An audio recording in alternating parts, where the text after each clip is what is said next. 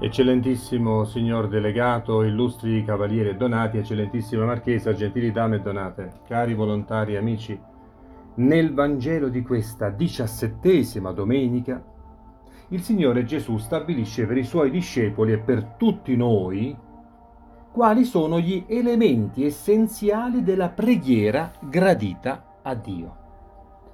La preghiera del Padre nostro, infatti, non solo riassume tutta l'azione orante della Chiesa di ogni tempo, ma è una preghiera che mentre chiede, insegna, mentre supplica, evangelizza. Essa ci manifesta il nostro essere figli di Dio e quindi fratelli. Ci illumina sul nostro compito di santificare il mondo e proclamare il nome di Dio su ogni cosa perché Egli sia lodato da ogni creatura. Essa ci guida a cercare in tutto la volontà di Dio, perché si compia il suo disegno di salvezza per tutta l'umanità. Il suo regno di giustizia e di verità. E mentre ci fa supplicare per ciò di cui abbiamo bisogno giorno per giorno, confidando in Lui senza riporre le nostre fiducie nell'accumulo dei beni, e nelle sicurezze terrene, ci conduce nel campo della misericordia, che dobbiamo esercitare e possiamo ben sperare da colui che dispensa misericordia al mondo. Infine la preghiera ci chiede una grande attenzione a guardare al male che ci circonda e a scoprire che tale male è un'entità che muove molte cose e influenza molti cuori. Ecco allora che vincere questo male equivale ad una liberazione, proprio perché esso attanaglia e imprigiona, costringendo tanti ad azioni violente e cattive, a volte anche senza consapevolezza, ad una vita egoisticamente spensierata e illusoriamente piena di momentanee e superficiali felicità. La preghiera è strettamente legata alla fede. Un'umanità che lentamente perde la fede in Dio inesorabilmente non prega più.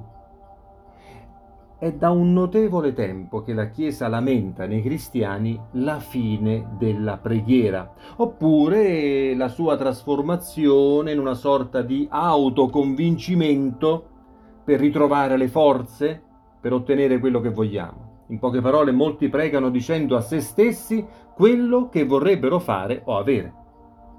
Ma la preghiera richiede di stare alla presenza di Dio e cercare innanzitutto la sua volontà e la sua misericordia.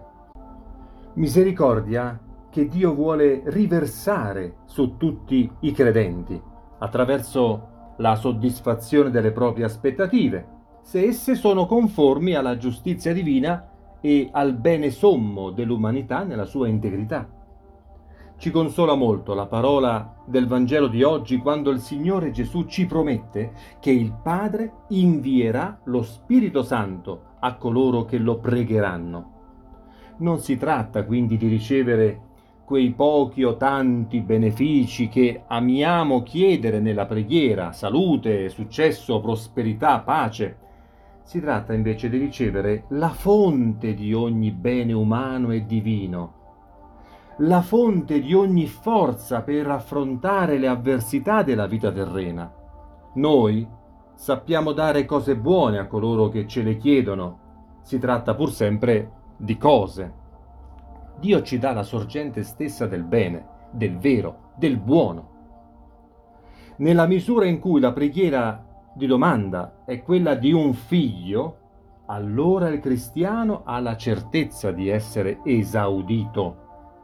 Ma questo esige un lungo apprendistato, un progressivo spogliamento di sé, affinché la preghiera di domanda si purifichi e sia sempre più ricca di ringraziamento. Il pericolo però è alla porta, anche con la preghiera.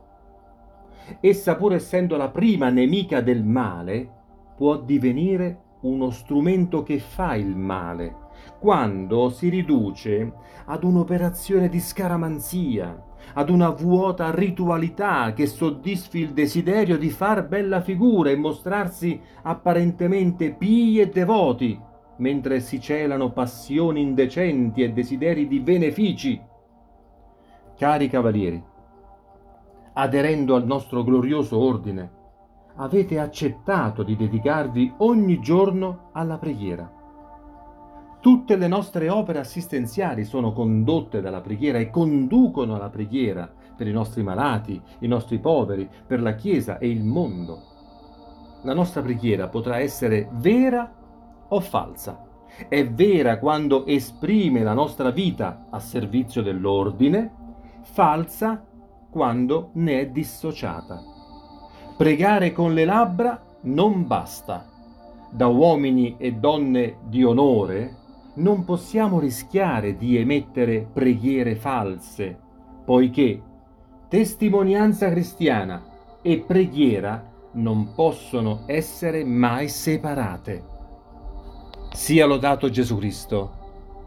Amen.